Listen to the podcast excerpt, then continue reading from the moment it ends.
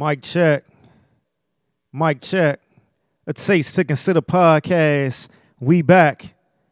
Let's go.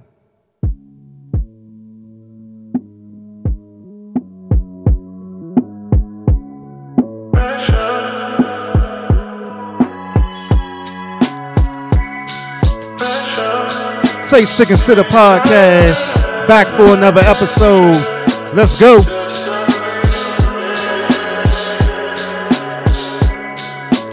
Pressure weigh a ton is getting too heavy. Had to inspire them again like I didn't already. Real ones still around, release the confetti. Got Godson across the belly. I ain't made it till we all can say that we made it. Been down with the hustle so long, feel like we related. Take my word like you would from the book of Revelations.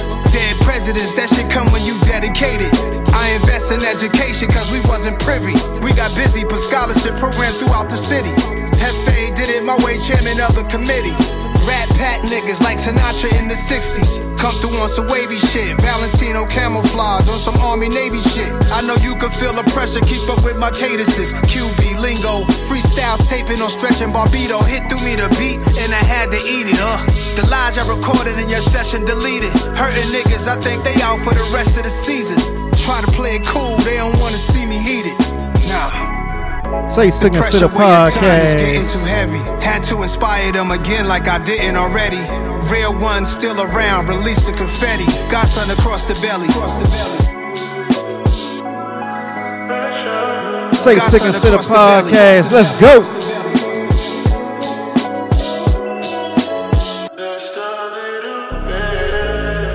World on my shoulders is getting too heavy. I've been bitch pressing the problems ain't even get sweaty. Cops brutalizing kids, I see it too steadily. Correctional facilities never do it correctly. My main statement is this whole game is triangulated. Little versions of who, nigga, there's no replacement. Beside my kids' boundaries are my greatest creation. I've been on five, four generations.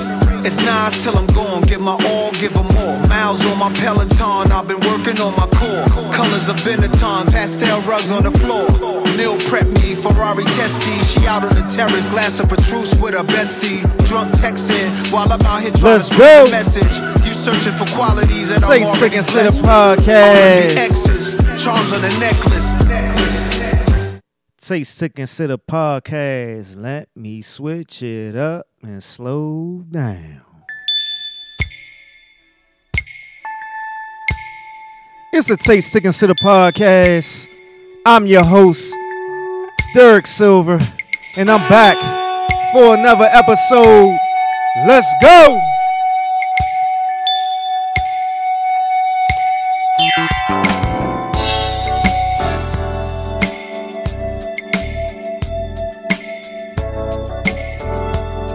Taste sticking to Consider podcast. We back.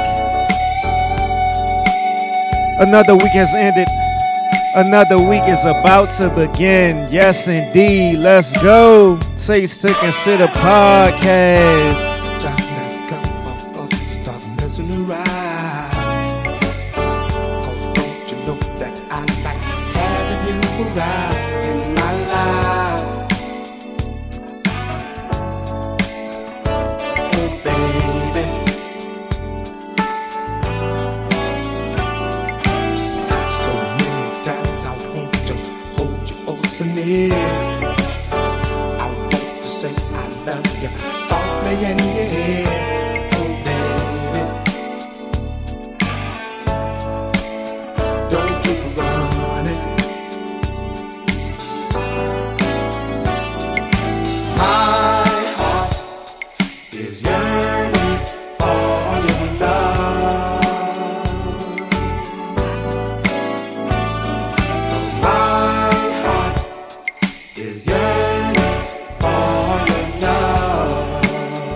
Love. Sick to Consider podcast.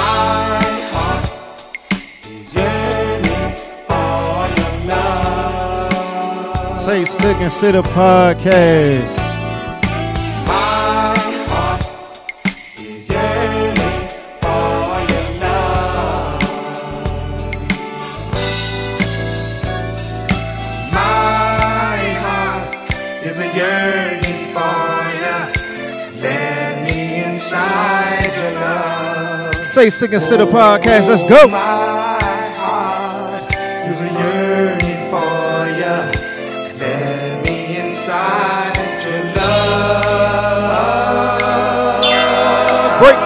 Let's go. Say Stick and Sit podcast.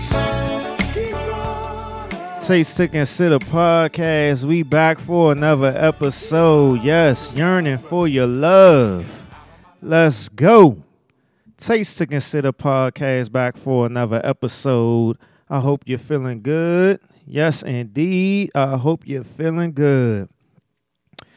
Back for another episode. Let me jump right into this episode. Um, I got a, a long list on uh, my sheet.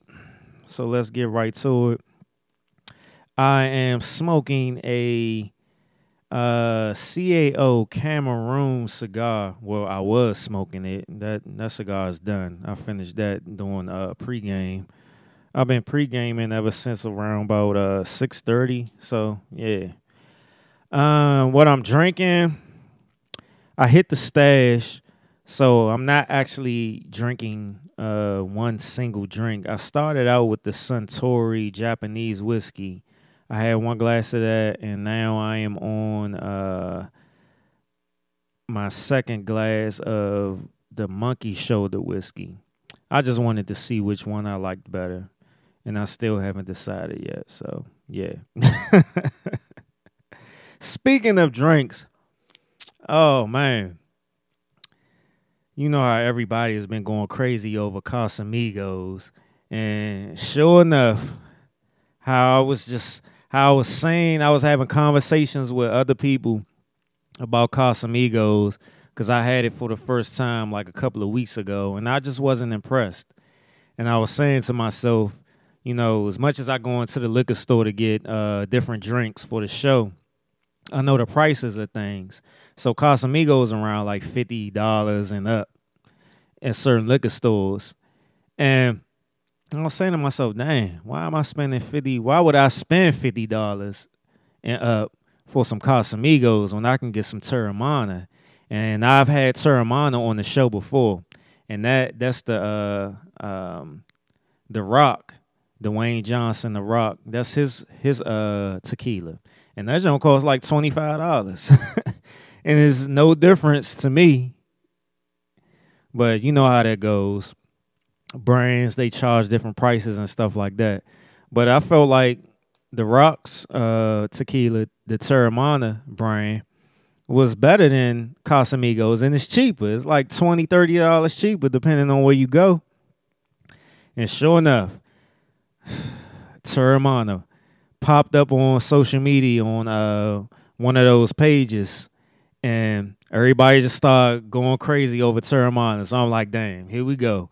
I done went about like a year or so drinking Teremana, and now everybody on that joint. So now I'm gonna have to be worrying about whether it's gonna be sold out in the liquor stores or not.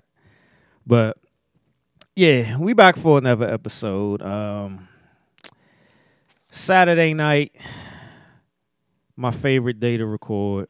Um, free day.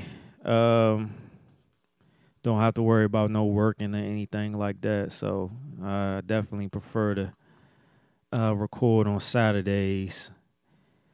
Um, I'm feeling good, pretty good. I'm feeling pretty good. Um, this week was definitely long. Um, you know, stuff popped up, feelings, emotions. You know how that go, up and down. But excuse me, burp one 10 minutes into the show. But overall, I'm feeling good. You know, you just got got roll with the punches of life. Things happen, and it's about react whether you're going to react or not. So you know, um, Let me start out with the blackety black woke segment. Let me pull up my stuff. Uh, let me see. Let me preface this before I start getting into the topics. I talk about the the COVID nineteen stuff a lot, vaccine, um, and I talk about relationships and stuff a lot. You know, talk about women and stuff like that, women in relationships, men in relationships, stuff like that. Emotional, uh, mental, physical, all that, all that stuff. You know, all the stuff that matters. Um, let me preface this by saying, when I talk about the vaccine, it ain't no thing of me saying I I'm not pushing for people to not get it. I'm not pushing for people to get it. As I stated plenty of times on previous episodes, my mom, my dad, my brother, my sister-in-law already have the vaccine. I don't have the vaccine. So it's not a thing of me uh, talking down to anybody who gets it and you know celebrating anybody who don't get it. It is what it is. You know what I'm saying? It's everybody's choice all I'm here to do is introduce things. And that's what a Taste to Consider podcast is about. You know, I'm giving you a taste of everything, and you know, you choose, and now whether you you you like that taste in that. So, if you getting triggered by anything that I say, then there's a reason for you getting triggered by it. I mean, that's just that's just the real of it. You know, I get triggered by things, and you know and the things that i get triggered by things that obviously bothering me or things that are important to me or things that i need to heal from or things that i need to work on so it is what it is we human so you know when i talk about even relationship topics when i talk about when i when i say women or if i say men or whatever i'm not talking about all women i'm not talking about all men but i'm just not to sit here and just say every time some women or this person and that. You know what I'm saying? If if you triggered by it, it's for a reason. And that is what the previous episodes that I had of trigger warning. I had four parts, four parts of trigger warning. And there was a reason for that because I know I knew that it was going to trigger people. And if it's triggering you, then it's things that you need to work on, it's things that's bothering you, whatever. So don't take nothing that I say personal. You know, that is something that I work on daily, not taking certain things personal. And if things trigger me, then I need to take a closer look at them. You know? But moving on. Blackety black woke segment.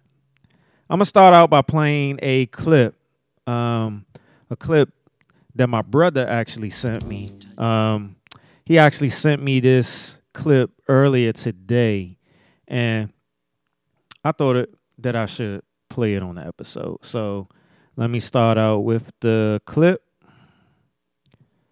and we'll move along with the show.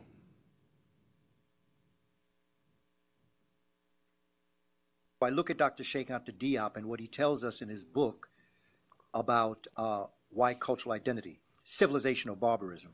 He has a chapter. He says that if someone wants to oppress you, there are three things they take from you they take your history, they take your language, and they take your psychological factor. Dr. Leonard Jeffries tells us your psychological factor are your values, your interests, and your VIPs. He, he, he calls them VIPs, your values, interests, and principles.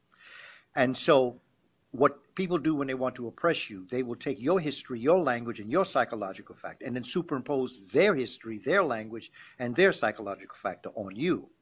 So therefore, no matter what decision you come to, it is never going to be in your best interest because you're looking at, at the world through the eyes of someone else. So what I've attempted to do for our children, for our community, is for them to be able to ground themselves in their own cultural common sense, as Dr. Theophile Obenga tells us, as it relates to African philosophy.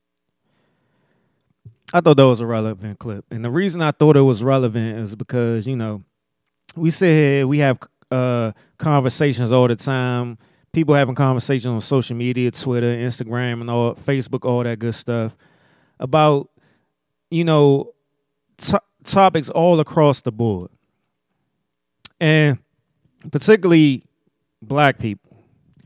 Um, and a lot of these topics, we don't. I just feel like we just don't understand that a lot of the ways that we see things is because of the way that we've been oppressed. You know, a lot of the, you know, we can sit here and say we want the black unity and you know, we for the black family and all this other good stuff or whatever. But we still forget to realize that a lot of the ways that we see things is because of the way that we have been oppressed. A lot of the the perspectives or the perceptions of things that we have is because of white supremacy. And we're seeing we're the, our views on things and the way that we feel about a lot of things is based on white supremacy, based on capitalism and you know other things that are that's in, encapsulated into white supremacy. So I thought this clip was relevant. So moving along.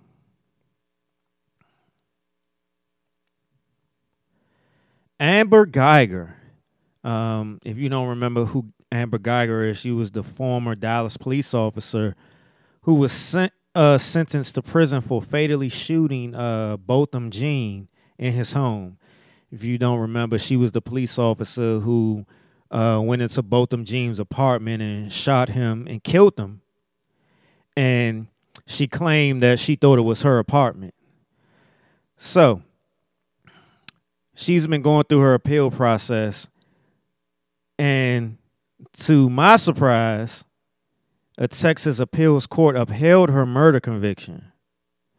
And so she will have to continue to serve her 10 year prison sentence. Um, she's eligible, eligible for parole in 2024, though. um, under her current sentence, she's eligible for parole in 2024. So that's something to look out for um, in the next um, two and a half years. So that'll be interesting. I'm surprised that she didn't win her appeal, but you know, good thing that she did. Let me play this clip. Um, remember, we're in the uh, blackety black woke segment. So let me play this clip next. I think on my first album. Yeah, 100 years. Yeah, and I remember. Very powerful song. I got a letter. I mean, I got a call, and the the the, the cracker word was asked to be taken out of a song that I had, and I said, well. Damn, like I just, I just said nigga 36 times in the same song. Yeah. Like, but no one asked me to take that out. Like it was, it was cool. I just find it peculiar that the the, the derogatory terms used to black folks was okay, Yeah, but the totally. don't want to, you know. Nah, I want to. What's what you doing with this right here, man? We uh, just need to come out. I think on my first Now that was Plies. Uh, he was talking about how um, his label asked him to remove the word cracker from his music, and he was basically saying they didn't care about him talking about nigga, nigga, nigga um, in his music. So I bring that up because just thinking about uh, last episode, and I talked about uh, DaBaby situation just just a, briefly. And this is just more example of the music industry, the entertainment industry, period. They're always fine with uh, black people, black artists, black movies, black entertainers, whatever. Degrading, demeaning the community. But as soon as you cross that line of I don't know, crossing the line of um, disrespect. I don't know what word to use because it's just it seems like you know, it just seems like there's there's all there's always a boundary for the white race or the LGBT community. Everybody else but the black community, you know, record labels they're fine with um, signing artists this to talk about drug dealing, killing, raping, violence, all that. But as soon as you cross that line to talk about the Jewish community, the white community, the LGBTQ community, then there's a problem, you know. So, and I think that's something that we just don't take that's something that we don't take account of, you know. We it's all fine, you know, we partying in the club, posting videos on Instagram or whatever, making the TikToks and all that good stuff. Having a good time at the expense of demeaning or degrading or perpetuating a negative stigma for the black community, but you know, and it's like even with the black community, we fall in line with with the audacity of of of a black person disrespecting a community outside of of the black community, but we won't do that for our own community, and that that ties into the clip that I just played, and it just had me thinking about the debate, the babies situation even more. You know, um, he said what he said about the LGBT community when he was on stage at whatever festival it was. And now, since then, he's been dropped from a few festivals. And there's been, you know, people coming out to speak on it, uh, Elton John, Madonna, and stuff like that. You know, people outside of the community, the black community. And it's just like this just seeing all the other festivals that's that's been going on and canceling DaBaby, so to speak. And it's just like it's a herd mentality or it's bandwagon marketing that just because this festival does it, then I'm gonna jump on. Mm, excuse me, burp number two. I'm gonna jump on and do the same thing. And throughout these other festivals, they have all these other rappers and entertainers or whatever. Like I said, who's perpetuating violence, rape culture, and all this other stuff. But they won't cancel these people. But as soon as DaBaby crossed that line, crossed that boundary with the LGBTQ community, then there was a problem. So it's just something to think about. And it's like we we're so oppressed that we we're so we're so oppressed that we're caught up into following these same narratives or these same agendas that these people that's in charge follow to canceling our own people. And I'm not saying that we should be celebrating these these rappers, entertainers, these artists for pushing the narratives of violence against black people and stuff like that. But I, all I'm saying is it's the it's the hypocrisy of it all. And shout out to my man uh, Littles. He tweeted something uh, that that relates to this and was basically made me you know decide to push further with this conversation because I just I didn't even want to talk about DaBaby. I just because I don't listen to him. I'm not a fan of his. I can care less. I'm not a fan of his, him. I'm not a fan of Lil Nas X. I ain't, I don't care, you know. But this is what my man Littles tweeted. Littles one one two six on Twitter. He said, "Damn, these festivals didn't do all of this when the rapper admitted to drugging and robbing people in hotel rooms. I believe that rapper got a Pepsi commercial afterwards." And the person that he's speaking of is Cardi B. So this is what I'm saying, the hypocrisy of everything. It's fine to to push these artists when they speak in this narrative of killing people, or violence against women, or abusing men and all that drug raping and all that other stuff. All that culture. The culture, the the drug culture, the rape culture, the violence and all that. But soon as you cross that line, when it comes to white people, Jews, or LGBT commu- community, then there's a problem, and then it, it just not it's not right.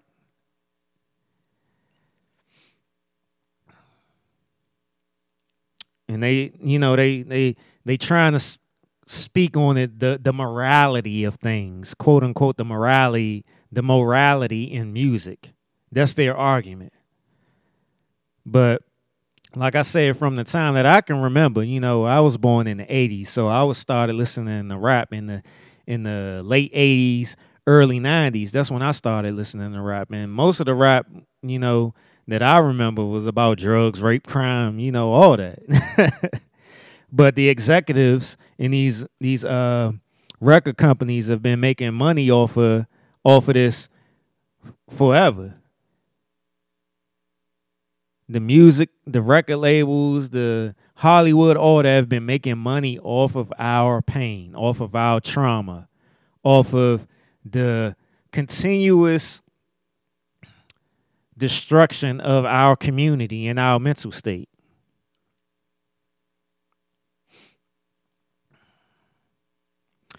Uh, here's a tweet from DJ Akademiks. He says it's it's just weird how festivals are putting out these elaborate statements about how much they care about humanity, and because of that, can't have DaBaby on their show for what he said. Yet 90% of the artists they book, music is about drugs and murder, and it's totally fine to them. I mean, we have to start stepping up and, and pointing this hypocrisy out this hypocrisy. um, but it's even crazier with these festivals. Like, you know, they having these big festivals all over the country. But you hear all this complaint about, you know, the the COVID nineteen uh, virus and how uh, the numbers are going up. But they continuously just blaming unvaccinated people for this. But in turn, you have all these artists, you have all these record labels, you have all these festival, uh, the people that's in charge of these festivals throwing these, you know, these festivals, these events and stuff. So, like, I kind of ain't going ain't ain't no I kinda. They're blaming the wrong people. all these vaccinated people are so pressed. They were so pressed to get this vaccine so they can go outside and the numbers are going up. But in turn, they're blaming unvaccinated people. So this is when I was talking about last episode, this divide and conquer tactic that they're using against vaccinated and unvaccinated people. You have plenty of states that's been coming out in the past week um, reinstating their mask mandates and then like even New York, New York City, they they're requiring proof of vaccination for you to just enter restaurants and fitness centers and bars and stuff. So it's like we back in segregation now. We back in slavery. People might think, "Oh, he, he going too far." No, it's not. This is the same shit that they was doing back in slavery when they had freedom papers and stuff you would have slaves have their freedom papers, and the people still didn't care. They hated so much that a black person was free that they would destroy those papers and put them back into slavery. You have in the civil rights era the restaurants, the colored water fountains, the bathrooms, sleeping, the hotels, motels, all that. This is dividing and conquer. This is the same shit all over again. And even if you want to take it a step further, it ain't even a step further. It's the same thing. Like back in the times of Germany when Hitler was in charge and the things that they was doing with the Jews and stuff. It's the same damn thing. But it always seems as though with the black community it's not a big deal. But when it's somebody else, it's a big deal. It was it's even to the point now with President Biden, um, at his direction, told Defense Secretary Austin to make the COVID nineteen vaccination mandatory for all active duty troops. And remember, I've talked about this on plenty of previous episodes of how the military, a lot of the military members have been diehard against the vaccine the COVID 19 vaccine.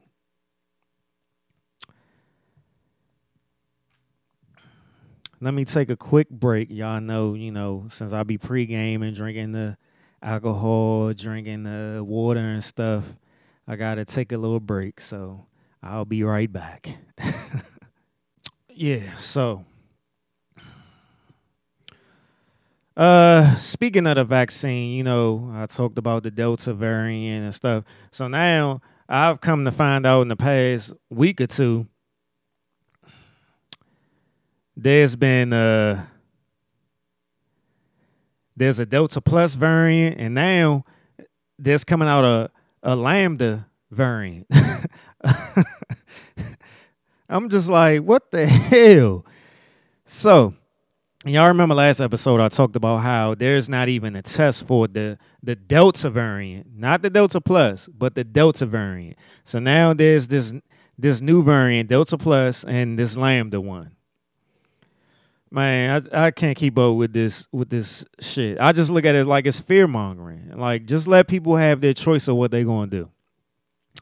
But Senator Lindsey Graham tested positive for COVID 19 despite vaccination, has flu like symptoms. Senator Graham says, I am very glad I was vaccinated. Symptoms would be far worse otherwise. How would he know that? Just because everybody is saying it? That's that's what pisses me off about this whole situation with the uh, COVID virus and stuff. You have people on both sides arguing this and arguing that. And they keep people on the vaccinated side keep saying science, science, science, science, science that aren't scientists, but they're listening to these so-called scientists.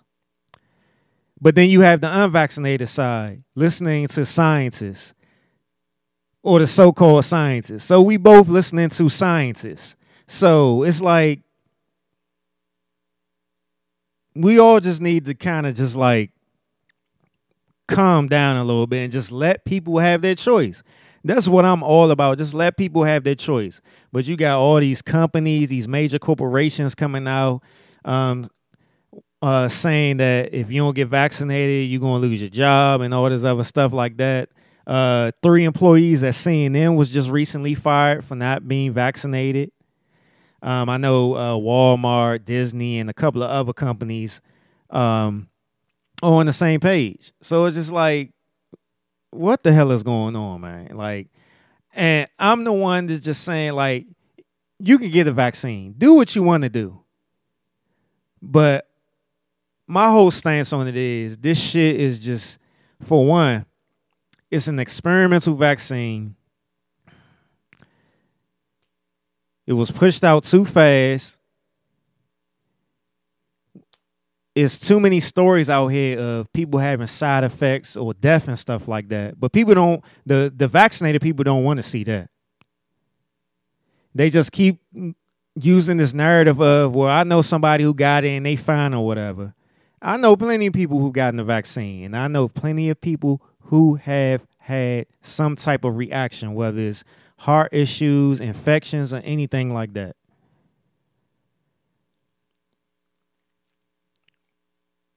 My I can go on and on about this.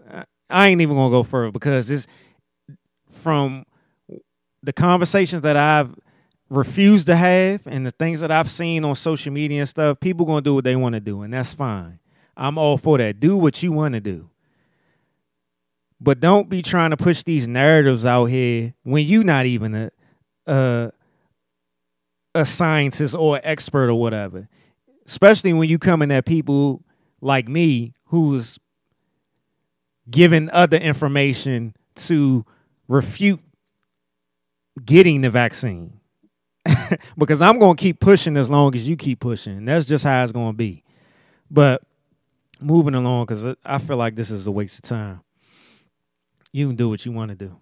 But there is a worrying new side effect of Pfizer and Moderna vaccines. This is a headline side effects to COVID vaccines are being discovered one by one. This could be the case once again with the Pfizer and Moderna vaccines.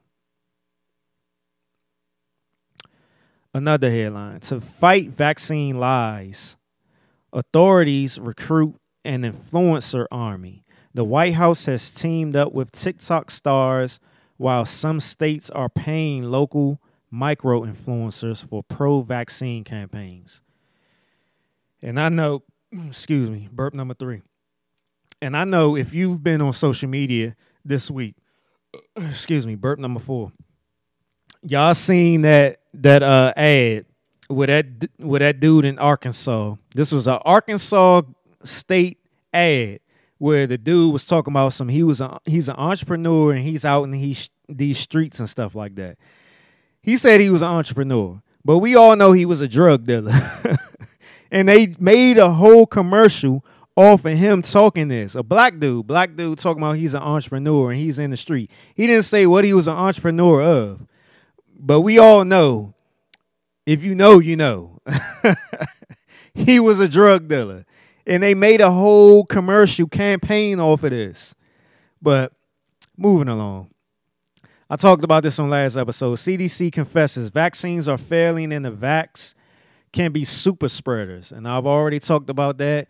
Plenty of articles out there for you to find and look for. They're out in the open that vaccinated people are spreading the va- the COVID nineteen virus as well as this so called Delta variant.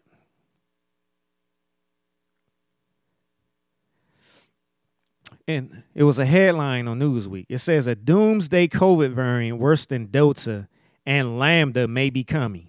And remember, I just said this shit, the the Lambda and the Delta Plus just popped up this week. So now they're talking about a new one coming. So this is like they they're really pushing this. But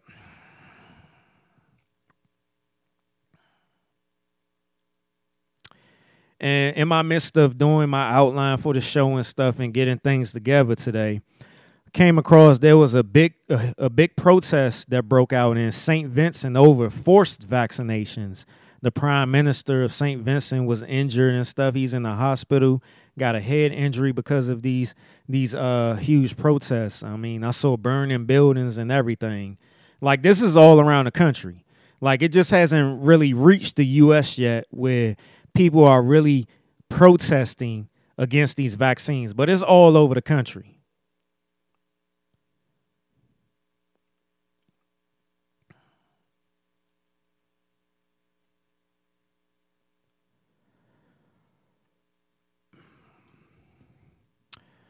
Okay. Uh, moving away from the all that virus and vaccine talk.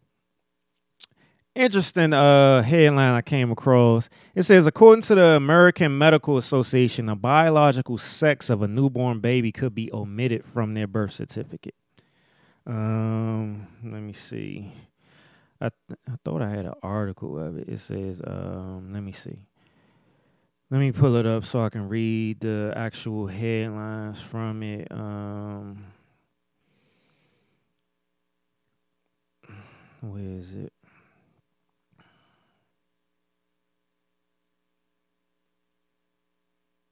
Where is it? Damn, I thought I had it saved, the actual headlines of it. Um, where the hell is that jump? Uh, Sorry about this. Um, dang, that's weird. That joint just like disappeared. Um,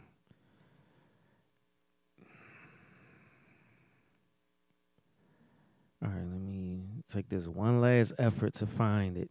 Uh, uh, let me see. Let me see. Let me see. Let me see. Um. All right, I can't find it for some reason, but I had it. I thought I had it saved, but um.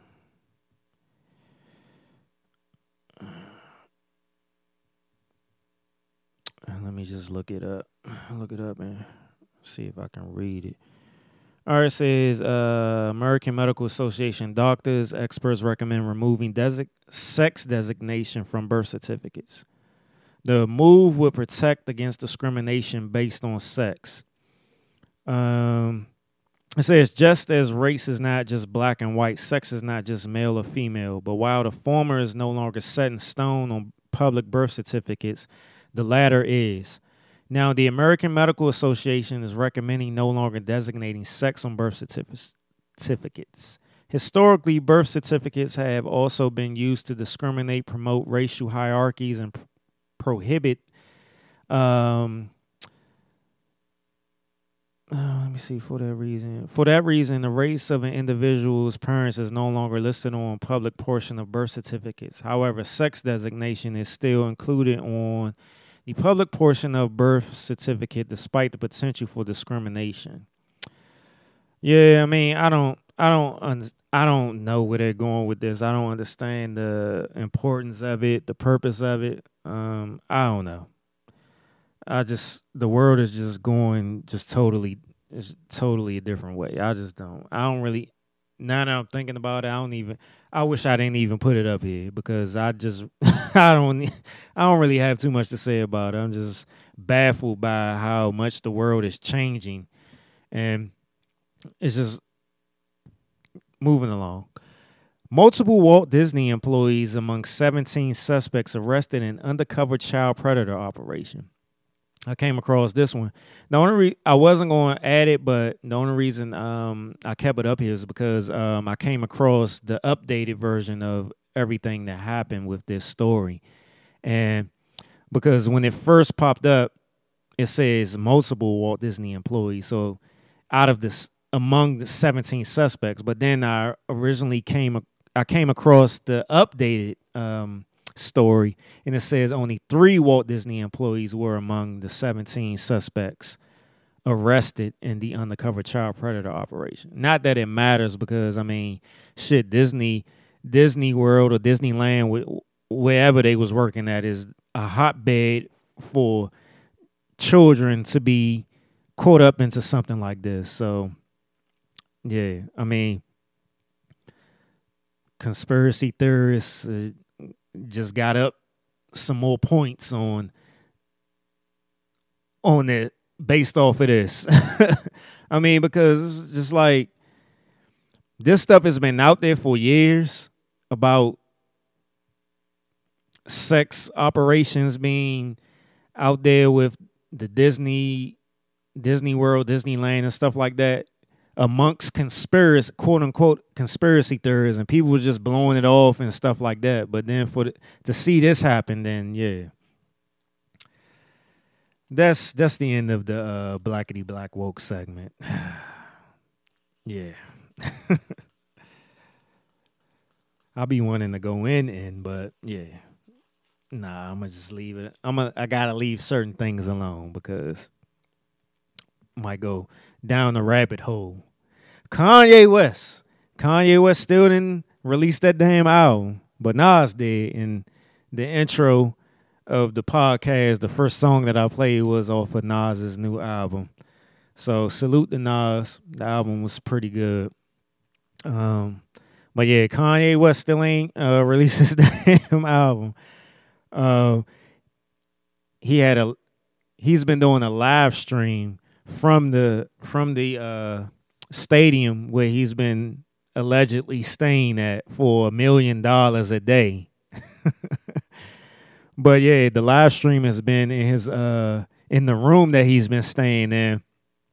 And I've been seeing like snapshots and little videos of it on uh, Twitter, but you can watch it on Apple, but I don't have no Apple subscription. So, but yeah, that's all I gotta say, man. That nigga Kanye, man, he's a genius to keep people so wrapped up into into this. I mean, he's like an ant in the ant farm, and and and people are just sitting there just watching him. Like he he's a fish in the fishbowl, and people are just sitting there watching. and he had another uh, listening party last was it uh not last night, the night before last. It was Thursday night. Yeah and yeah, he just did the same thing that he he did the first time. Just was dead, just playing the music in the middle of the uh the arena and just I swear, man, if you got if you got the power to um catch the attention of the sheep, then just do it. I ain't got nothing to say about it. I'm just glad I'm not caught up into it. But speaking of rappers, Dr. Dre.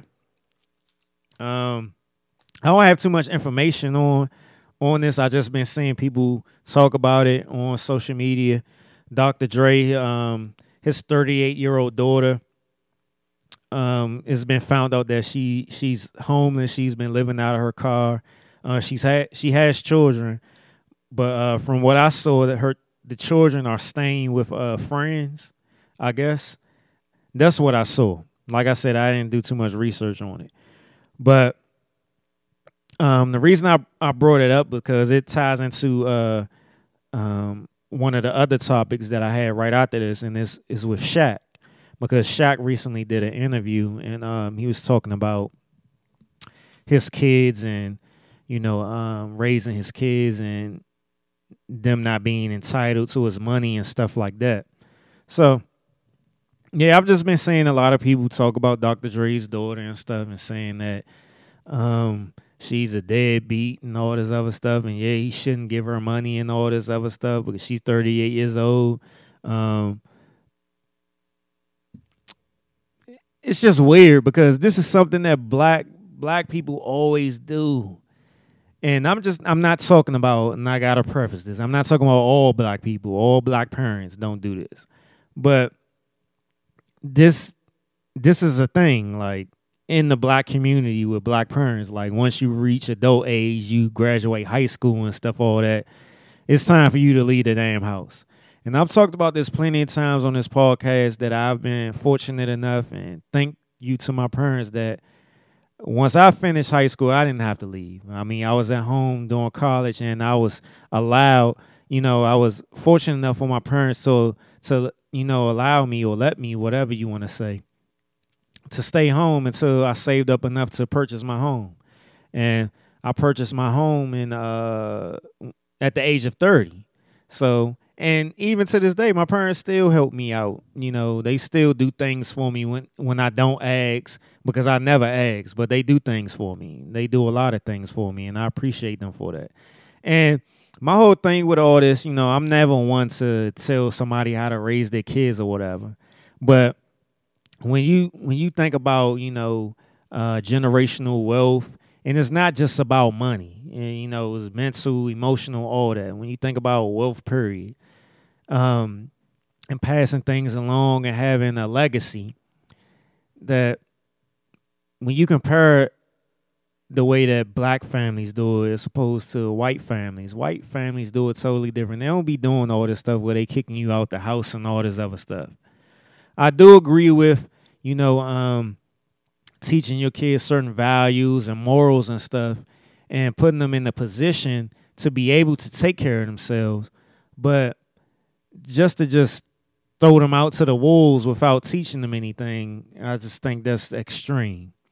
And and I kind of look at this situation as that, you know, granted, you know, I don't know, like I said, I don't know the whole story about uh, Dr. Dre and his daughter and what's going on. She could be terrible with money, of course. But the more and more I thought about the situation and thinking about, you know, her being homeless and stuff like that, and she may have an entitlement and all that other stuff. But then that's where it comes uh, comes along the lines of just it not just being about money. It's about being there for your child and actually getting them help if they need some type of uh, mental emotional help. You know, getting them therapy or something. Like Dr. Dre is a billionaire; he can afford therapy. Like, or, you know, you don't have to take it to the extreme of your child living, being homeless, and your grandchildren living from house to house and stuff like that. You know, you can set them up, and he's a billionaire. You can build them a trust or something like that where they get a stipend or allowance throughout the week or month or whatever in order to take care of their necessary necessity their their necessities. You don't have to even put money in in their hand. You can get them an apartment, pay the pay the bills or get them a house or whatever, pay the bills monthly or whatever, and then get them, you know, get get your child help or whatever. But like I said, I don't know too much about the situation, so that's just my two cents on that specific situation. But let me pull up the uh the Shaq stuff. Um here we go right here.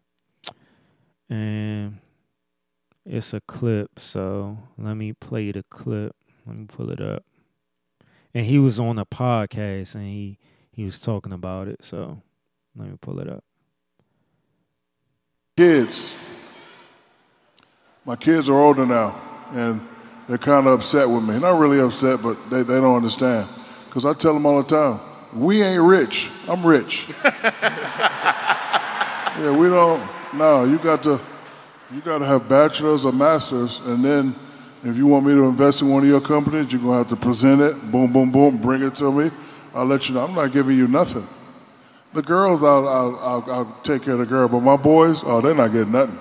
Do, do you see the entrepreneurial spirit in, in, the, in your children? I know uh, some of the boys are playing basketball. Do you see that spirit in them? Yeah, I do, but I try to let them figure it out. You know, listen, it's one rule education. I don't care if you play basketball, I don't care about none of that. Because, listen, I got six kids. I would like a doctor, somebody that owns a hedge fund, a pharmacist, a lawyer, someone that owns multiple businesses, someone to take over my business. But I tell them, I said, we, we're not, I'm not just going to hand it to you. You got to earn it. So they'll, they understand. So for Christmas, one of my sons got all A's. I said, man, go pick what you want. So he come back with the Tesla. I said, you better take your ass across street to, to the Chargers. You better get you a Charger. I ain't getting no motherfucking Tesla. nah, dog. Better get you a Charger. The V6 of that. I get the Hellcat. You don't get the Hellcat. Let, let me let me ask you a question, because uh, you're a very observant person, and you make investments based off of the things that you observe. Ring.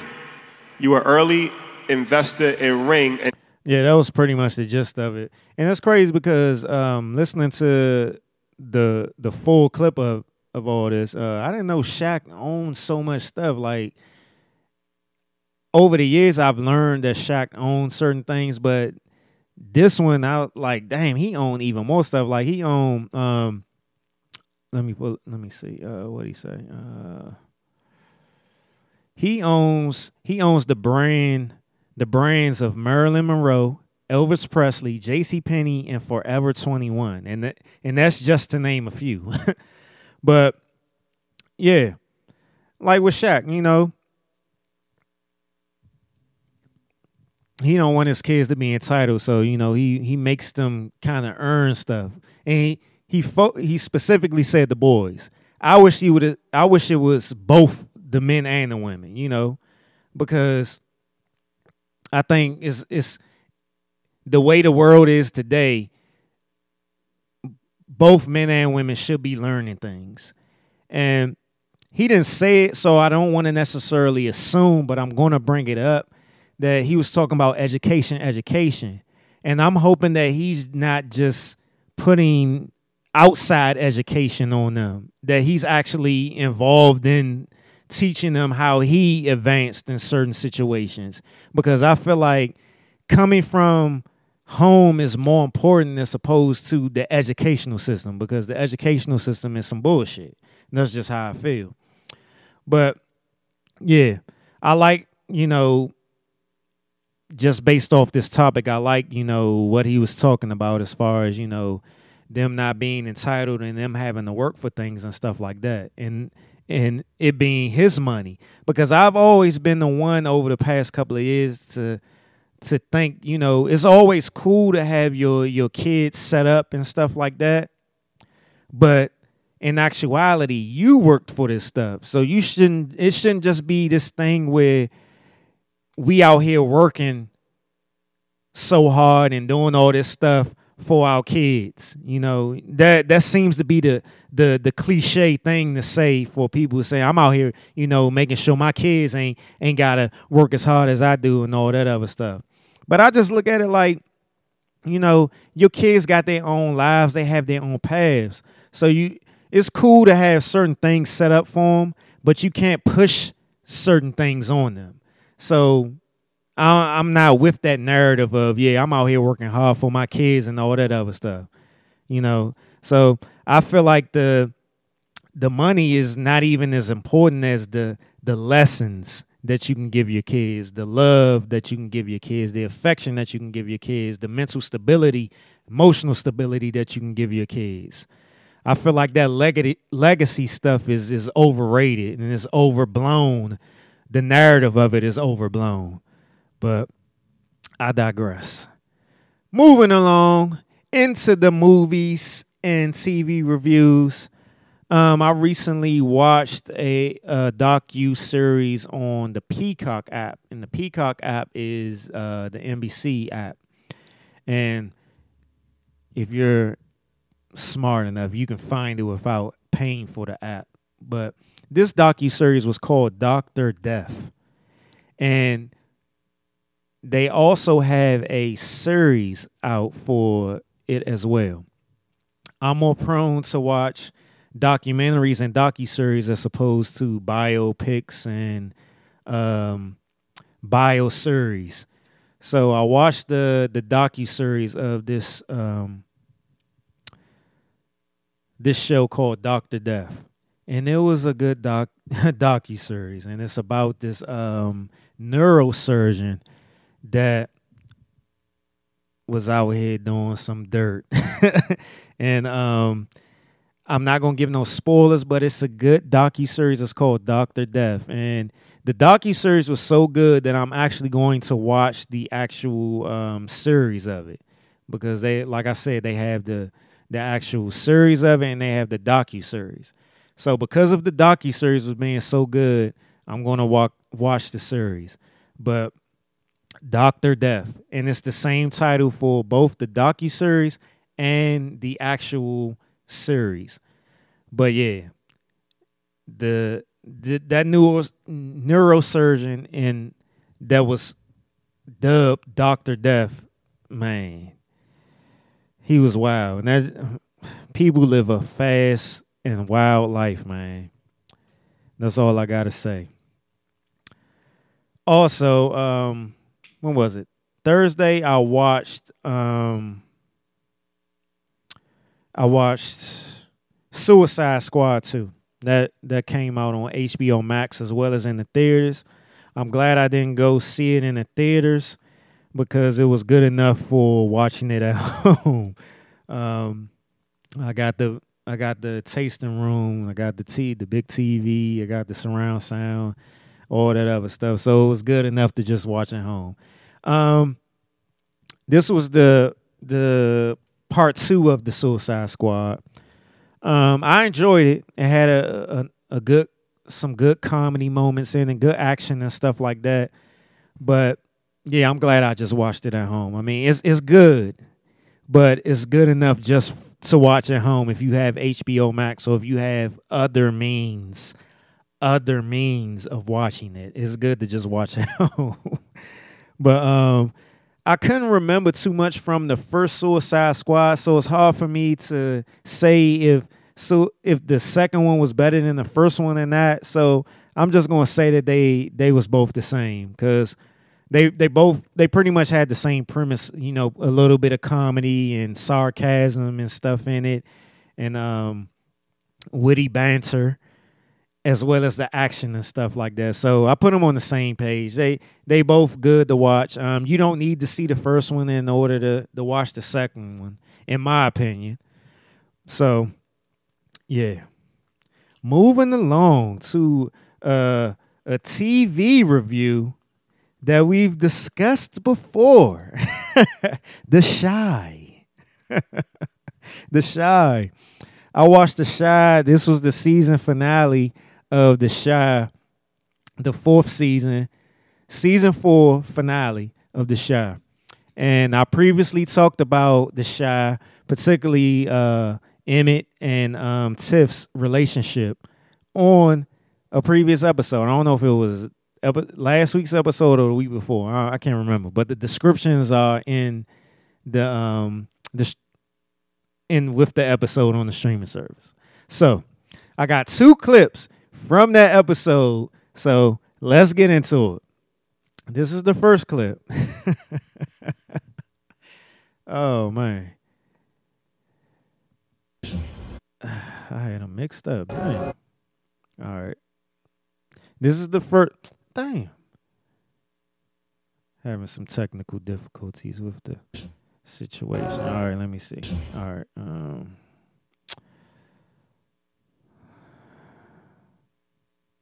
Had them mixed up. All right, let me. There we go. All right, I'm back in play. Back in play. Okay, here go. Here go the first clip. Remember, Tiff and Emmett had an open marriage this season, and remember I talked about how Tiff. Remember I talked about Prairie how uh, it was a topic on uh, previous episodes. It was on two epi- two of the previous episodes. I think it was last week episode and the week before that. Now talking about how women cheating is worse, and I talked about how women cheating is worse because they're in a full blown relationship before they even do anything with the other guy, right? And I talked about how it's cycles played out in a woman's mind before she even does anything, and it and those cycles just keep going and going until she's physically initiated with the guy. And those cycles keep going. So remember that, right? All right, here go the first clip. This is Tiff with her with her um I don't know what to call him. Her her side her side bay, her side boo, or I don't know what to call them because it's supposed to be open marriage where you just doing whatever. But she's basically in a whole nother relationship. But here we go. What would you think if I left Emmett? Why would you do that? I been with your ass. We act like a couple anyway. No, we don't. We act like fuck buddies who don't hate each other. I like what we got. And what's that? I'm your nigga. What? Yeah, I'm the nigga you call when your nigga's tripping. I'm the nigga you call when your girl get locked up over some bullshit and you need money in a pinch. I'm the nigga who you call when your son barber cancer on him and he need a haircut real quick. I'm your nigga, Tiff. Not your husband. Oh. That makes sense? Yeah.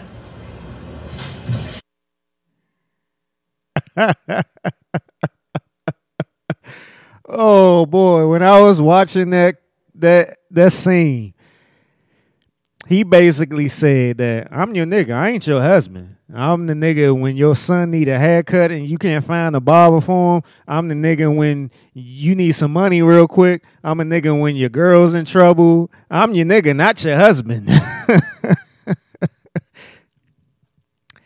this is what I'm talking about right here. I, I, I called this. I already said this shit. I said this shit, right? I said this.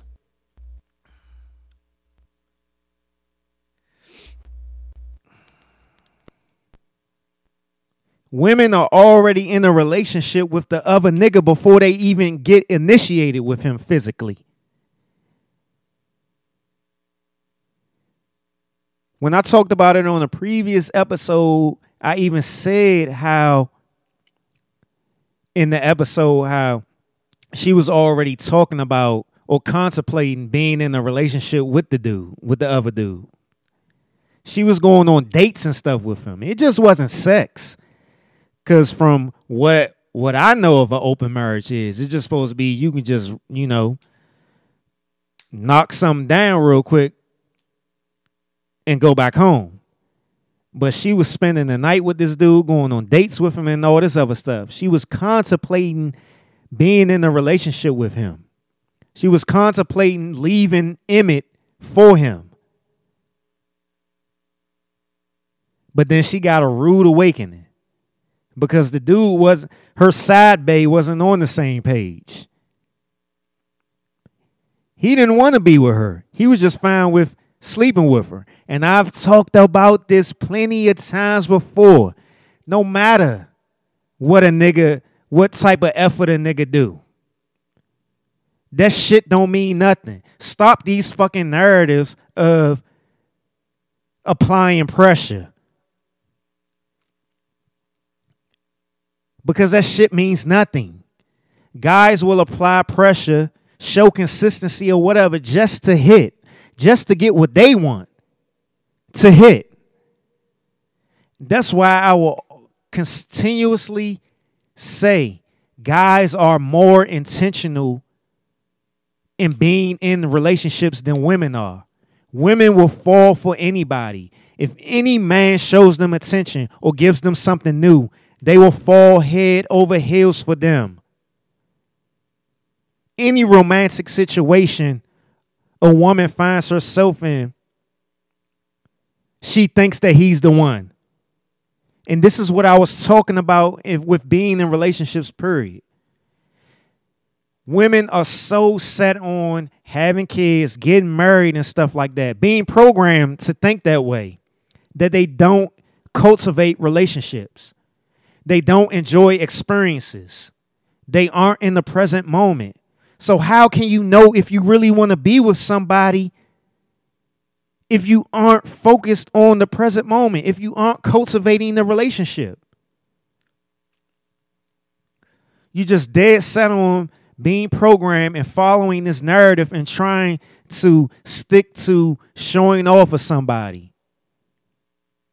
showing off of social media and all this other stuff that y'all aren't really being in a relationship. Y'all aren't in a relationship. And no matter how much guys move, no matter how much you call guys dogs and all this other stuff, guys are more intentional with being in a relationship because they they know who they want. And it ain't got nothing to do with marriage or anything. If they choose to be with somebody, that's who they want to be with. Even despite the bullshit that they got to deal with. Stop thinking that everyone that you're romantically involved in could be the one. Just enjoy the experiences. And not, and not even that. If you figure out that this person is the one you want to be with, cultivate the relationship. But it's always this one-sided narrative of a woman got to get this, this, this, this, this, this, and fuck what the man want. Fuck his feelings. Fuck his emotions. Fuck the things that he's asking for. Fuck the things that he's put on the table. It's just all about what a woman wants. It is it's programmed so much that women only think relationships are for them.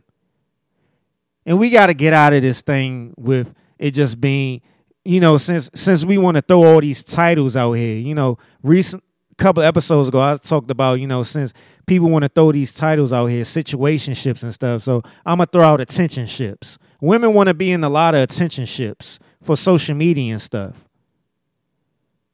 But we we need to even go beyond attentionships, situationships, and beyond relationships. What about partnerships? Because men and women aren't working together in these so-called relationships. It's about being partners.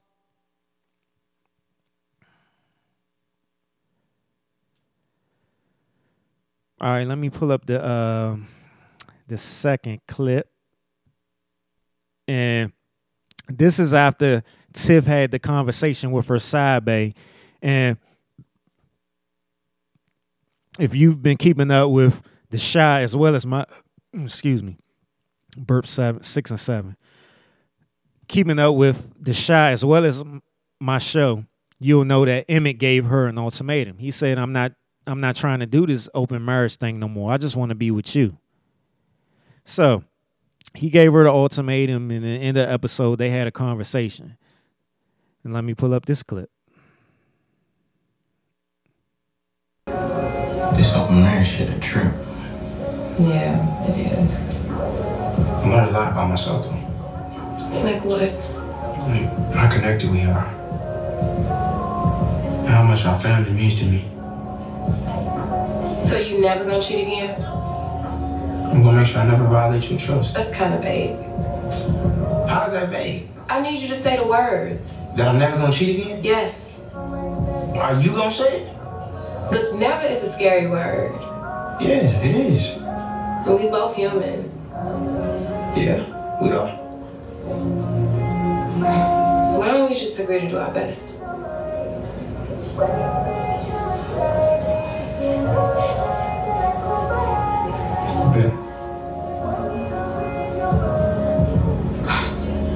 You see, even in this conversation, in this moment, that Tiff is still dictating the terms of their One of my relationship. friends and mentors, Miss. Sorry.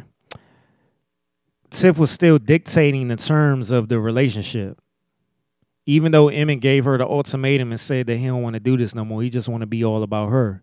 But then she, after she got her rude awakening, she wanted to come back to Emmett and claim the open marriage is ending, but she's still putting terms on it. You see, she still had fear in the conversation, even with him saying that I'm not going to violate your trust no more. She she didn't even accept that. She wanted to hear Emmett actually say, I'm not going to cheat on you no more. But that was the same thing he just said. I'm not going to violate your trust. That's the same thing. And this this shit happens all the time. You I've seen it plenty of times before. You'll have women you'll have a man say something or whatever in these conversations. But if it's not something that the woman wants to hear, even though it's the same exact thing that that, that the guy said, it's an issue. But Emmett in this situation, he loved Tiff so much and he wanted to be with her so bad. He was fine with her saying, Well, let's just say that we're human and we'll just try to do our best. And he accepted that, which he shouldn't have accepted because he already laid down the terms of where he wanted to be. He wanted it to just be them together only. And this is what I'm be talking about all the time. Women don't never want to hear or take in account of what the man is feeling. But they just so stuck in their fear and their insecurities that they want to still dictate the terms of the relationship in order for them to be comfortable. And this goes back to all those topics and conversations that I've talked about on this podcast and people have been having for years about the the women want to be safe and um the right the right man will bring out the femininity in me or the right man to bring out the the softness in me or whatever. You know what? Men need to start saying the same damn thing. Men need to start saying to women, I'm only going to be masculine. I'm only going to bring out my masculinity uh, when the right woman brings it out of me. We need to start saying that shit too. We do because it's a lot of women out here that will that is dead set on emasculating us in order for them to feel secure. It ain't about feeling safe. It's about them feeling secure. It's about them and the horror stories that they've had over the years or the or the things that they've gone through over the years. Whether it's dad issues or it's previous relationships that they they haven't healed from and they still afraid of and they projecting it on the next man. Guys we really need to start saying that. I'm only going to be masculine when the right when the right woman brings it out of me. We need to start saying that shit. Because it's obvious that the only person that's important in a relationship is a woman. Unless you meet a woman who's who's dead set on having a partnership, then that's a different discussion. But these women that's dead set on having attentionships, situationships, and relationships, that's the energy we need to give them. Because this narrative of only the women being the prize and only their feelings and emotions being important is bullshit. Both of us are prizes because we both bring things to the table. It's a partnership. And this is a tweet I came across. Um, sorry about that. It's a tweet I came across. Um, let me see. Couples who who are successful and have their shit together don't debate who's bringing what to the table because they understand that we simply need each other for different things and they focus on things that really matters. My husband and I never said, "Well, what can you do for me?" Who enters a relationship with their hand out? It was, "Wow, they're wonderful and I want to build my life with them." That's it. We built the fucking table together. Because even with that, yes, I can build the table alone and so can he. But damn, it's so much fun to do it together. That's the point. It's not a competition. It's not tit for tat. It's about togetherness, maturity, and growth. And that's that on that. And that's what it is. A, a lot of us are out here very immature in in these quote unquote relationships. We are very fucking immature. Very immature.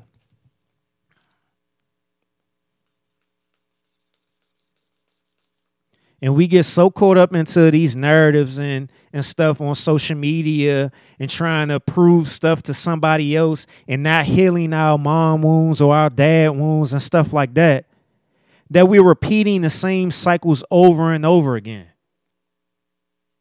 All of us deserve love. All of us deserve to be happy. But are we actually doing the right things to achieve that? No, we rather put it on somebody else, blame somebody else, be victims. You're being a victim if you're blaming somebody else or continuously blaming yourself. We not we need to start being more self-aware of and more accountable of the things, the roles that we play in these situations, in these relationships to progress into a partnership. Let me play the next clip. It's one of my friends and mentors, Miss Kay Arthur, who's been teaching the Bible for 50 mm-hmm. years. I mean, goodness gracious, she's just a treasure.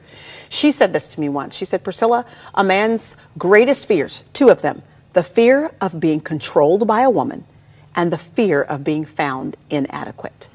Well, when you know going into a relationship with your husband or currently in a relationship with your husband, when you know up front that those are his two fears, that somebody's going to figure out he's inadequate or that he'll be controlled by a woman, then you can go into your relationship and spend your time trying to dispel those fears, to let him know that you do not want to control him, that you trust him, that he is your hero, that he that you really believe he can accomplish the task at hand. Even if you do have some reservations about that.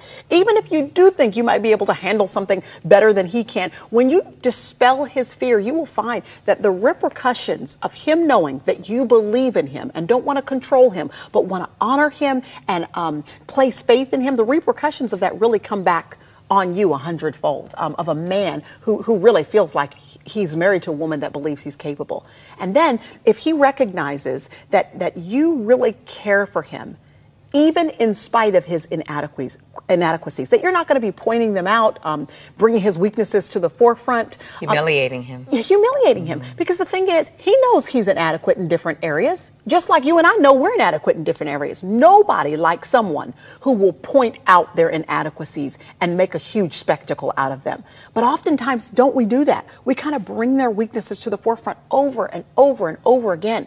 And you and I wouldn't want to be married to somebody like that. So we shouldn't be those kind of wives to be married to. It really emasculates them. The male ego needs support. It does. And uh, that's part of the reason we're there. You know, the, the day after my husband proposed to me over 22 years ago, uh, he came to visit and he had cold feet all over his face. I thought, uh oh, he's rethinking this. Yeah. And I said, What are you afraid of?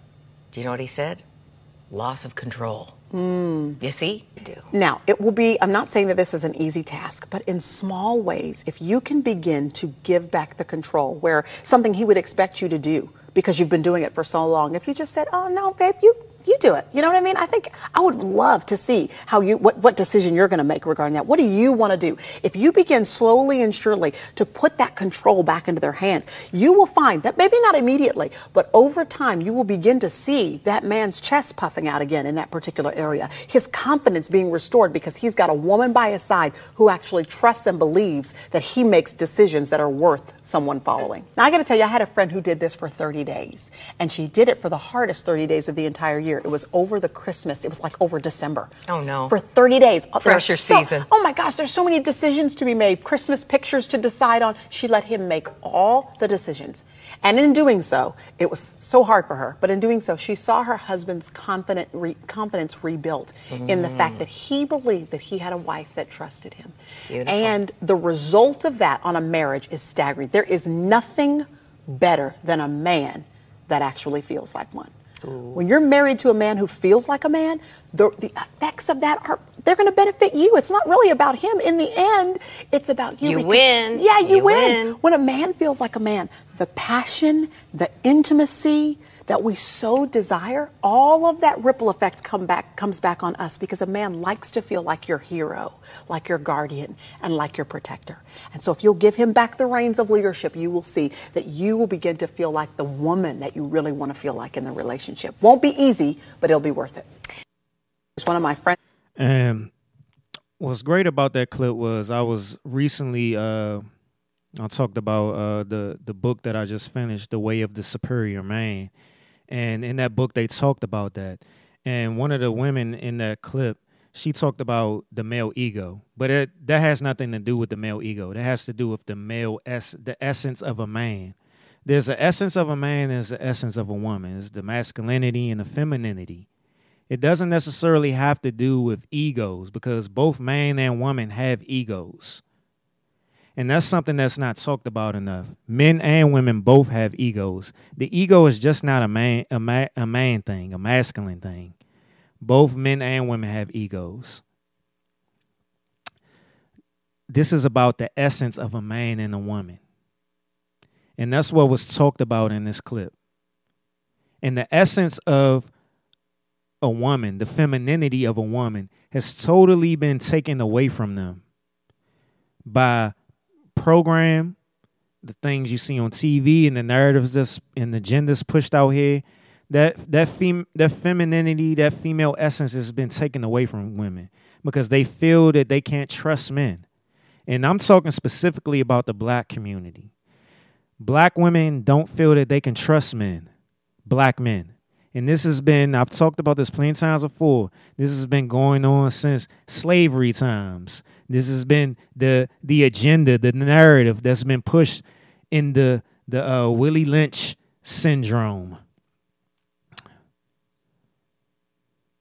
The essence of a man isn't about being in control of a woman, dominating a woman.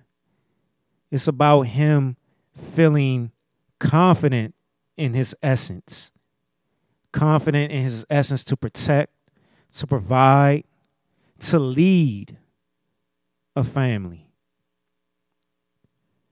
But the way today standard is social media and all that other stuff, women don't trust that. Women don't trust men. They don't trust leadership. They don't trust masculinity. Everything is about tangible things. And I'll get into that on the next clip. Everything is tangible. The importance is on on tangible things, not intangible things. But I thought that was a, a great clip to understand. Like, um, yes, the fear of a man, um, fears of a man is not being adequate and being rejected because of it. And that's what a lot of black men have to deal with to this day. And not just because of a woman, it's because of the system that we live under incarceration rates, education numbers, all that. You have a, proportionate amount of women being more successful in corporate America than men. I can go on and on. I mean, this is this is what the system has put in place in order to keep black men down because of our importance to the black family. But let me move on. All this shit lines up to even the Tiff and Emmett stuff, just the, the trust aspect and all this other stuff. And not to say that Emmett didn't play a role into all of that. But when you hear women like Tiff, she she just kept saying she want Emmett to be this way, this way or whatever. But then when he finally was when he finally stepped up to the plate or whatever, then she was still holding his past against him. And I'm not saying that that it, that isn't wrong because that's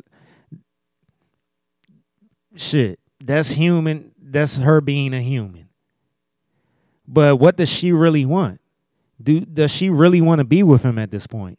Because yeah, I forgot to even bring that up. Because even with her saying that, you know, after she got her rude awakening, she she agreed to be in a close marriage. At the end of the episode, she woke up in the middle of the night, left the bed with, with Emmett, went downstairs to the elevator, and met another guy and started kissing on him and stuff. I'm like, what the fuck? So her fear is that strong that she can't. She has such an attachment to her fear of Emmett hurting her again that she doesn't want to let go of doing doing her, doing whatever she wants to do. Hey guys, so I'm just gonna go ahead and let this part two out because I think a lot of women are really, really confused by it. Um, if you're in a relationship with a man, then yes. If you're in a relationship, you guys are committed to each other, living together, um, engaged, married, what what have you. Yes, there comes a responsibility of him helping out with the bills. But I'm talking about women who are just dating a man. She's just dating him and she expects him to be responsible for her bills. No, no, he's not. No, he's not. A man giving you money should be uh, uh, uh, an addition to what you already have. It shouldn't be a necessity. You can't pay your bills if he doesn't give you money. And I'm sick and tired of women on the post talking about some. So I'm supposed to lay down with him and give and, and sleep with him and give him this. And what what do I get in return? You get dick in return. That's what happens when you sleep with somebody. You give him your cuckoo, he give you his penis, y'all put it together. It's an even trade. That's what you're getting. And if you feel like if you lay down with a man and you need to get paid for it, or you want to charge him for your time for being there, that's called prostitution. And if that's what you want to do, that's fine. But go ahead and give him a rounded out to a, a price so y'all can get it over. And this is what I was talking about with tangible and intangible things. These days, women just want tangible things. They want trips. They want cars, bags, clothes, whatever.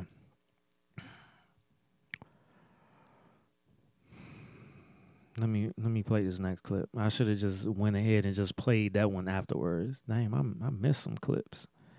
Um, yeah. So, women these days, women just want tangible things, and the tangible things is all materialistic.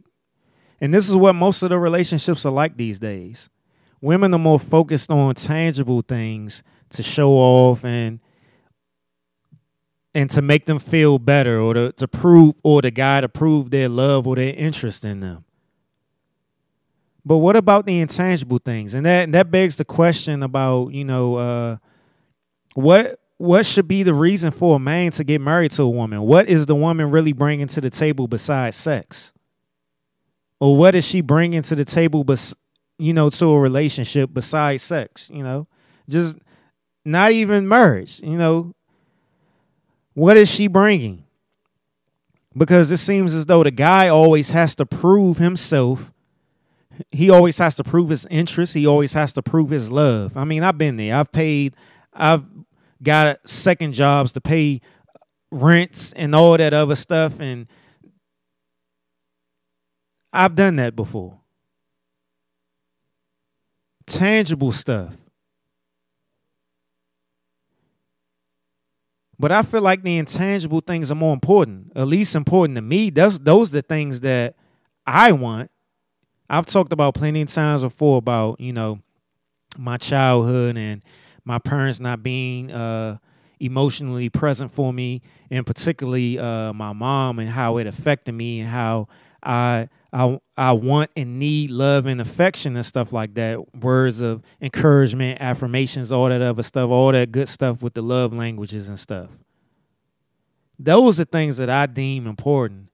And I just feel like uh, women, period, in relationships, they always have excuses or no they take no accountability on the on the choices that they that they they aren't making Because you can sit here all day and say, I can't do something or this ain't good enough and all that other stuff. We was born out of the womb can't doing things. But we chose the things that we wanted to do, the things that we wanted to do, the things that we wanted to learn, the things that we wanted to experience. So that's why I say I don't believe in wasting time. It's all about choices. I don't believe in failure either. It's all about choices. You make a choice and you have a result afterwards. And that was being that was reinforced to me by studying Dr. Wayne Dyer. You make choices and there's results afterwards. And you you you learn from those results and you make another choice afterwards. There's choices and results. There ain't no such thing as failure or wasting time that's you get so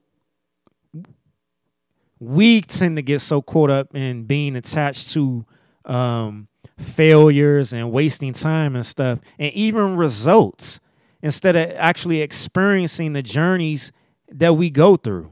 But let me play this clip that goes more into the tangibles and intangibles of relationships. And this is just the the mindset of of some women. I'm a, I'm a preface that some women. You all really need to learn your place. I called my little friend. I was like, hey, I want some wings. He was like, cool, I'm going to pick your wings up. I'm going to bring my food. I'm going to come chill with you. Um, let's park our brakes. Uber Eats. I just wanted you to drop my shit off and go about your business. You want to spend time with me? You fucking book an event. Make a reservation. Airbnb this bitch. You want to spend time with me? Take me shopping. The fuck? Just drop my shit off and go about your business. You ain't got to be like that, Elena. It's not like that. Are you gonna do it or no? Man, fuck this. I'm tired of you treating me like this. You you, you, you gonna always be by yourself. Yup, and fed. Cause I guarantee you, if somebody always gonna do what she don't want to do, I'm gonna get what I want. She. This is what I'm talking about right here. This is this is this is why I say social media is the is isn't good because these are the these are the things that's pushed on social media. This is this is where we are today in in this world in the society of of dating and relationships, situationships, and all that other stuff. This is the mindset of of women, the entitlement of it. Women don't want partnerships. Women, they they just want to find what they just want to find out what they can get from a man and then choose from there. And if as long as that man is giving them what they want at the moment, then they in love with him. You see these these these topics going around so much about how women have be going on their their mothers and their grandmothers and great grandmothers or whatever, how they lived their life or whatever, how they stay with the men for cheating and abusing and stuff like that. All one sided narratives. But that's a totally different conversation. But now they pushing this narrative of the entitlement of just being you talk about guys just being like, fuck it. I think women have gone beyond that. They're just trying to see what they can just get out of a man. it's making me think about the Pac song. I wonder why you call him. Wonder why. wonder why you call you bitch. Wonder why you call her bitch. And this is this is in, in essence w- what guys look at when they think about bees and and hoes, you know? That mentality. This is the mentality, the mentality, the narrative and stuff that's being pushed out there. Women don't want partnerships. They just want to find out what they can get from a nigga. And I got clips for days of different women talking this same shit.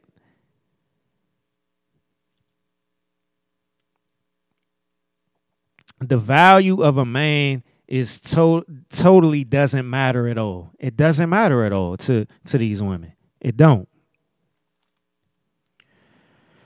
Where I'm at, um, this is a tweet that I came across. It says questions to ask myself when checking in on my relationships. Number one, is having a relationship with this person depleting me? Two, does this person support, encourage, and or motivate me to stay authentic and in alignment with my path? Three, is this person hurting me in any way? This is a woman who tweeted this, by the way. Number four, does this person allow me to be myself and do I feel safe being myself with them? Five, am I self sacrificing or shape shifting to be in a relationship with this person? And I, I think those are all beautiful questions for both men and women. And I think that's something that, and this is when we talk about emotional intelligence. Emotional intelligence is more than just knowing how you're feeling and what your and how to process your emotions. It's also taking accountability for your role in shit. Emotional intelligence is important. It's important to ask these type of questions about your relationship and even about your damn self. What role am I playing? Am I stepping up to the plate in this in this relationship or this partnership? Am I stepping up to the plate? Am I doing enough to satisfy my significant other? Am I reciprocating the same things that my partner is reciprocating? My partner is giving me this love, giving me this affection. Am I reciprocating that? Because you'll have a lot of people feeling as though that they're that they have self worth in the relationship or they they're worthy of love and stuff, but they aren't even giving love or they aren't even being um, receptive of the love that their partner is giving them.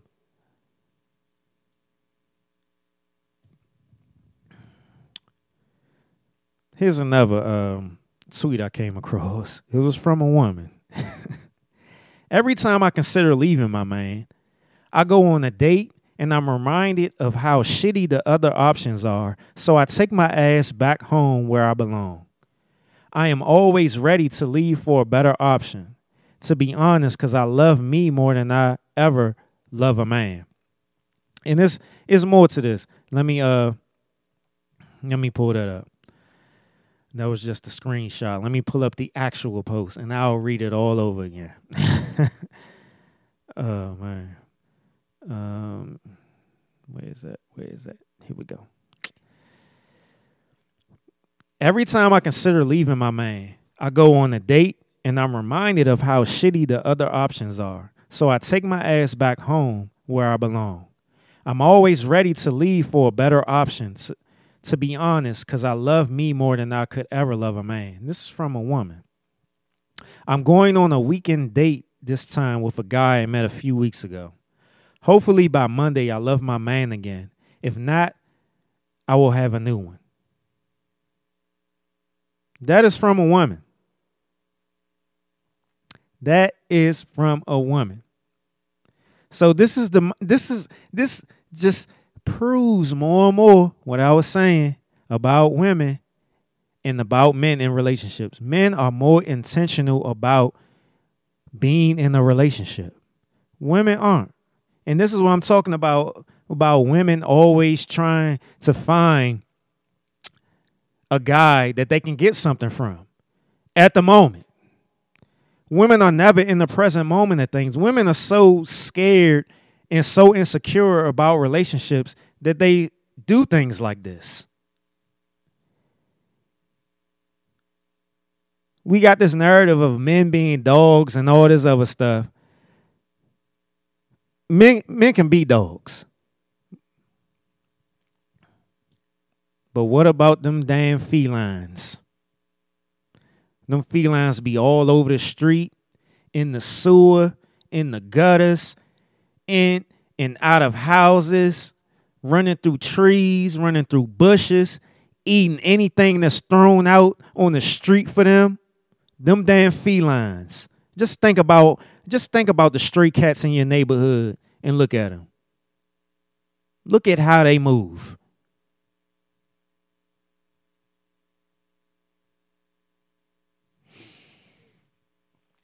Ah. What else I got? I got what's this? A uh, minute and thirty nine. I had a possible. Um, let me pull that possible up. Let me go ahead and pull the possible up since I got time left. I got time. I got time today. Let me pull that possible up. This was a possible.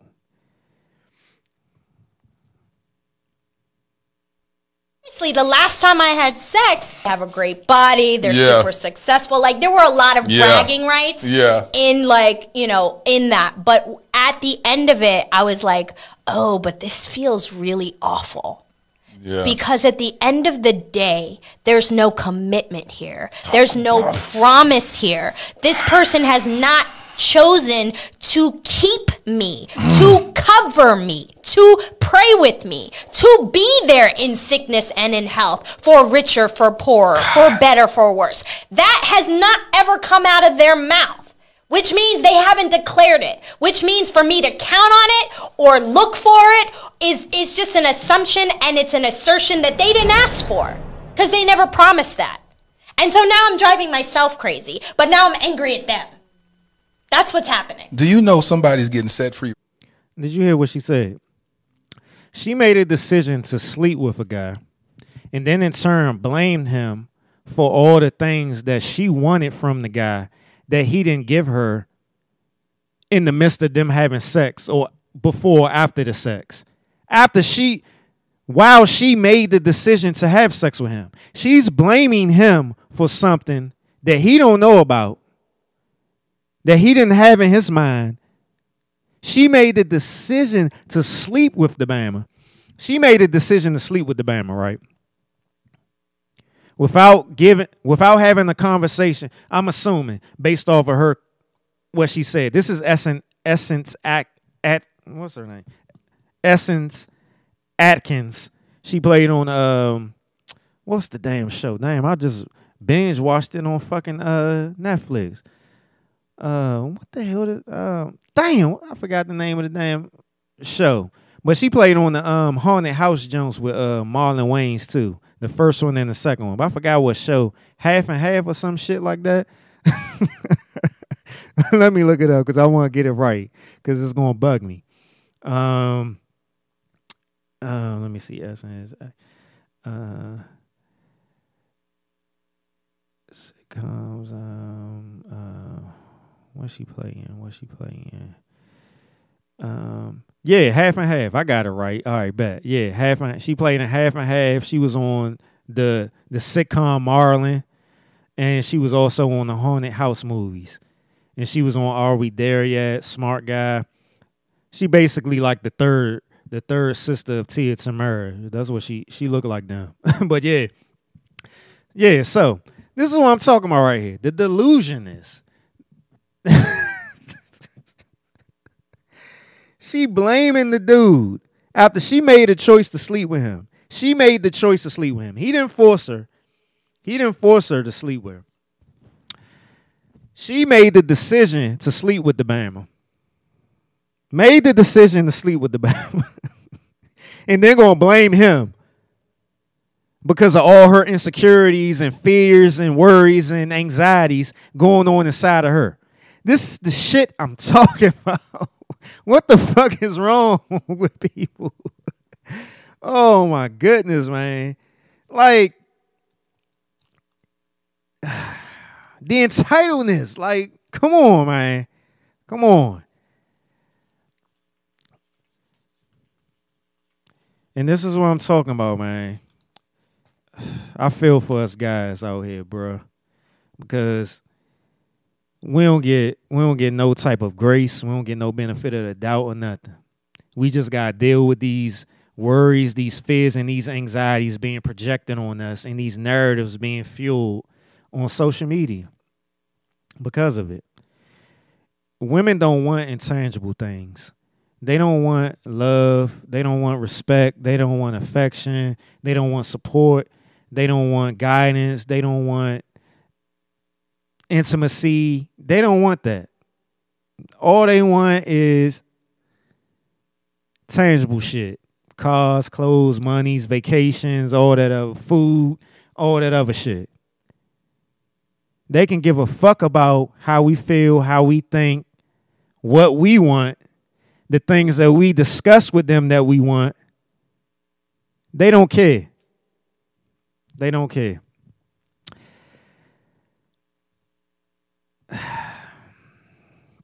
It's a taste to consider podcast. I've enjoyed being with you this episode.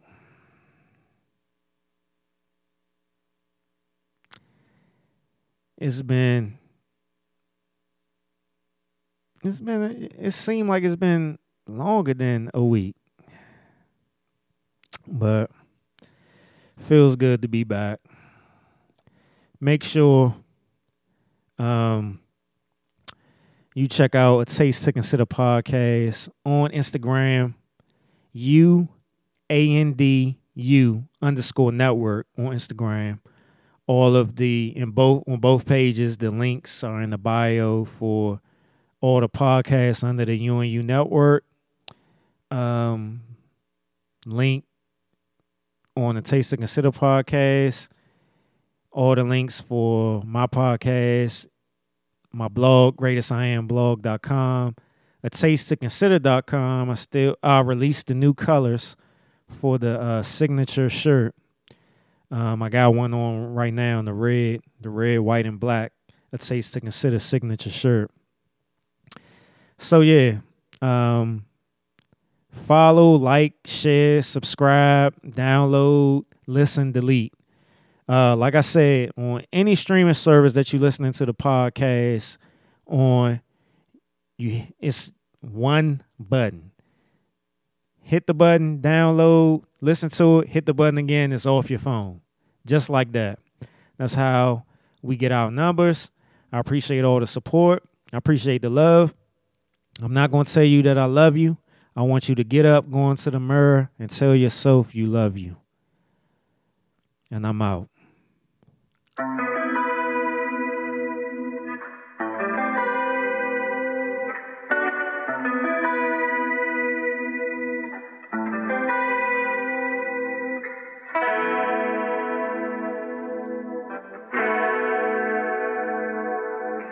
Don't you say you love, love, love just to make it even. No, it's hard to judge, judge, trust me, and that's another reason. Let me stop the song. You heard the lyrics? Listen to the lyrics. He said, Don't just tell me you love me to make it even. Because I tell you I love you, you saying I love you back. I love you too back, just to make it even. Mean that shit, man. Fuck it. This ain't love, love.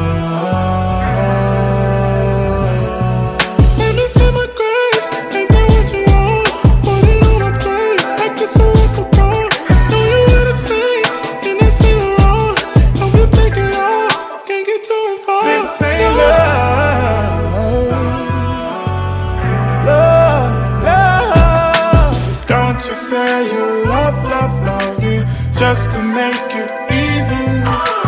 No, it's hard to judge, judge, trust me, and that's another reason this ain't love. If you can't trust me, you don't love me. Fuck up out of here.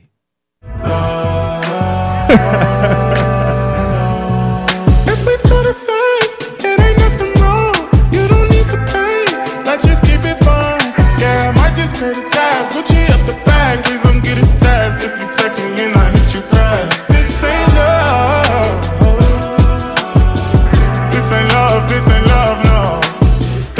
say you love, love, love me just to make it even. No, it's hard to judge, judge, trust me, and that's another reason this ain't love. Love, love. Don't you say you love, love, love me just to make it even. No, it's hard to judge, judge, me. Just another reason this ain't love.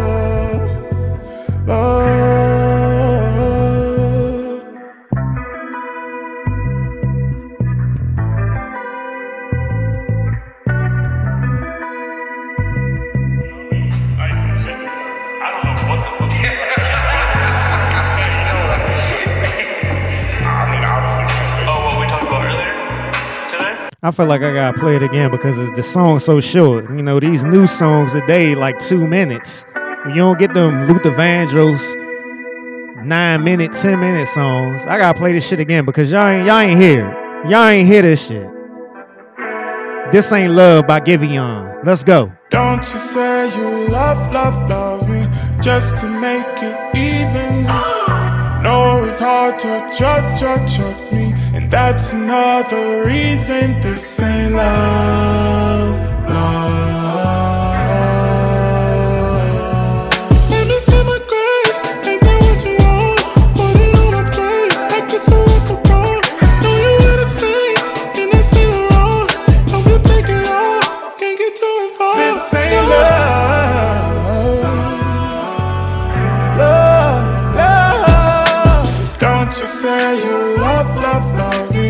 Just to make it even. No, it's hard to judge, judge, trust me, and that's another reason this ain't love, love. If we feel